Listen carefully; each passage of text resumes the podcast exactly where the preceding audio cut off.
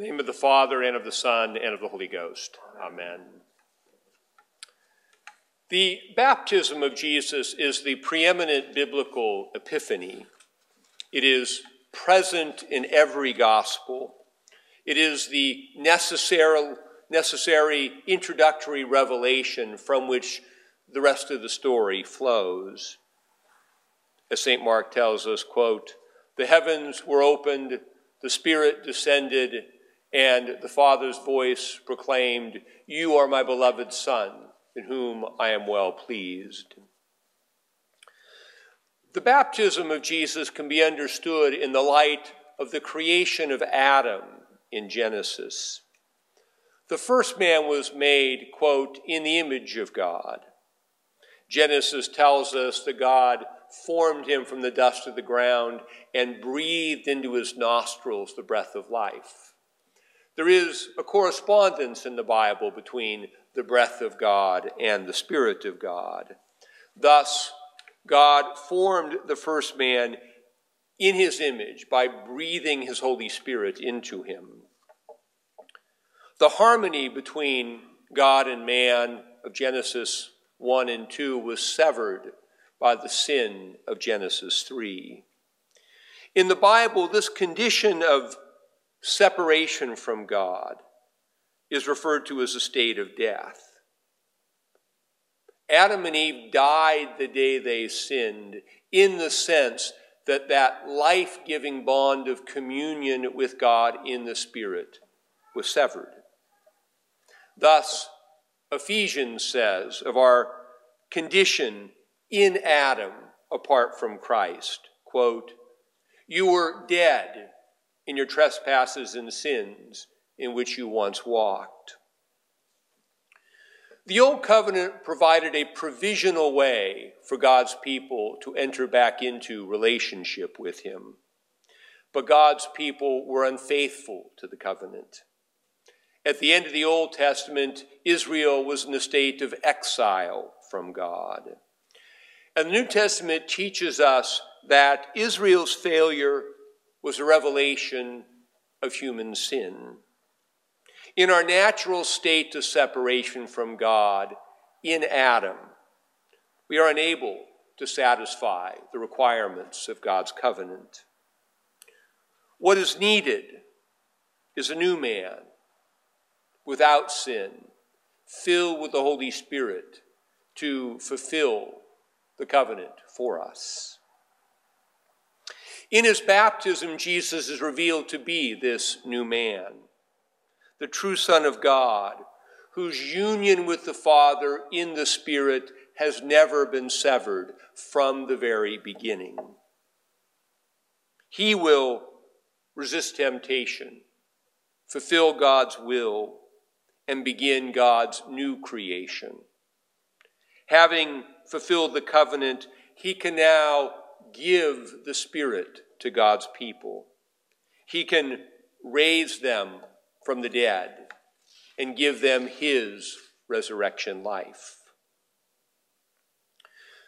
The baptism of Jesus can also be understood in the light of the Old Testament promise of the Messiah. Messiah is a Hebrew word that means anointed one. The Greek form of the word is Christ. When the Bible refers to Israel's kings as the Lord's anointed, it is saying that they were literally the Lord's Messiah.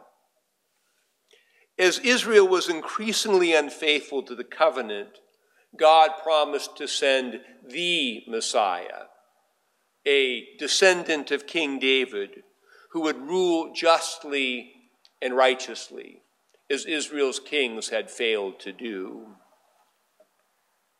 A man was revealed to be God's chosen, God's Messiah, when a prophet anointed him with oil. Oil was a sign of the gift of the Spirit. Thus, in 1 Kings chapter 1, Nathan the prophet, along with Zadok the priest, poured oil on Solomon's head to make him the successor to King David as Messiah King. In the baptism of Jesus, John the Baptist is the recognized prophet. However, instead of John pouring oil on Jesus' head, the Spirit descends directly from the Father, indicating that Jesus is the one specifically chosen and anointed by God. The Spirit is unmediated by a human prophet, and John the Baptist is present in the story as a witness. The kings anointed by God proved themselves to be God's chosen by defeating the enemies of God in battle. The New Testament reveals that the chief enemies of God's people are Satan, sin, and death. Jesus conquers these enemies in the wilderness and on the cross. And in the ascension, after the victory of the cross, Jesus returns to the Father as the conquering hero, where he is enthroned of Lord as Lord of all, the scene represented in Daniel chapter 7. The baptism of Jesus also reveals who we are in Christ. For we are baptized into Christ. This means that we are grafted into his baptismal scene, and we share in all that he is revealed to be. The bond of union with God in the Spirit that we lost through sin is restored to us. God adopts us as his children and makes us heirs with Christ of his kingdom. The gift of the Spirit in baptism and the strengthening gifts of the Spirit received in confirmation give us the power to live as Jesus lived. We are no longer stuck in communion with the old Adam, in patterns of sin leading to death. We now live a life of prayer, in communion with the new man, Christ, and are able in the Spirit to fulfill the law of love. As Romans chapter 8, verse 4 says, quote, that the righteous requirement of the law might be fulfilled in us who walk not according to the flesh, but according to the Spirit. In Christ, we also share in Jesus' rule over the creation. Jesus restores our dominion over the creation given to us in Genesis 1:28 but lost through sin. Now in Christ we reign with Christ. Now we can conquer the world, the flesh, and the devil in the spiritual battle of our own individual lives. A central part of new life in Christ is a movement from self centeredness to service, a movement from taking to giving.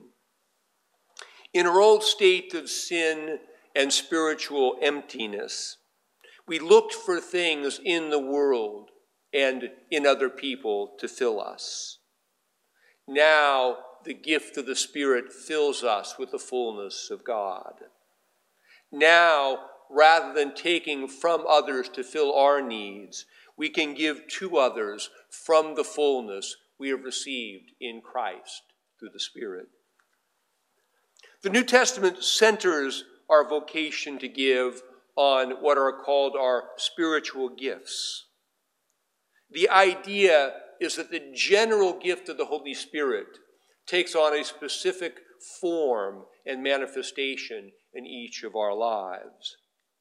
As our epistle today says, quote, having then gifts differing according to the grace that is given to us, let us use them. If prophecy, let us prophesy in proportion to our faith. Or ministry, let us use it in our ministering. He who teaches in teaching, he who exhorts in exhortation, he who gives with liberality, he who leads with diligence, he who shows mercy with cheerfulness. A spiritual gift is how you can give to others in a way that feels natural to you and a way in which the other is also edified by it.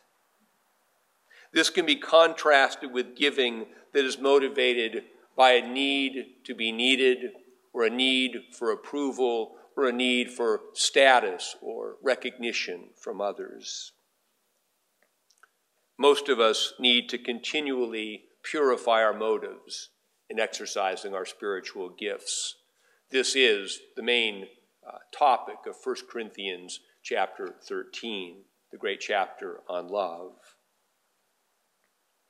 The concept of spiritual gifts highlights the complementary nature of our individuality, our uniqueness, and our unity in the body of Christ.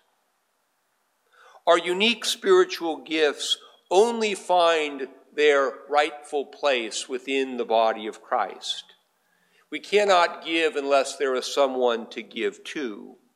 And both giver and recipient need each other. This highlights the reciprocity of giving in Christ. It is not a zero sum game as giving often is in the world. Consider a community of 10 people with a variety of spiritual gifts. Each person freely serves with his or her own gifts, but each person also receives the benefit of the gifts of nine other people. The contagious geometry of giving leads to a continuous increase in the experience of Christ's love in his body. This is the answer to the false individuality of our culture.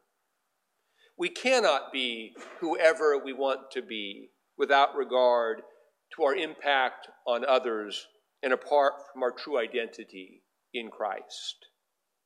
Only through our baptism into the body of Christ can we be truly ourselves and truly united with others. What we call the life of prayer is our continual return to the scene of Christ's baptism, which is the scene of our own baptisms. Prayer is our continual growth into our new and true identity as gifted members of His body. We come to the altar to experience again, to remember who we are, to remember God's favor and goodness towards us, that we are very members in corporate in the mystical body of His Son we go back into the world in the Spirit as new people to do all the good works that God has prepared for his children to walk in. In the name of the Father, and of the Son, and of the Holy Ghost. Amen.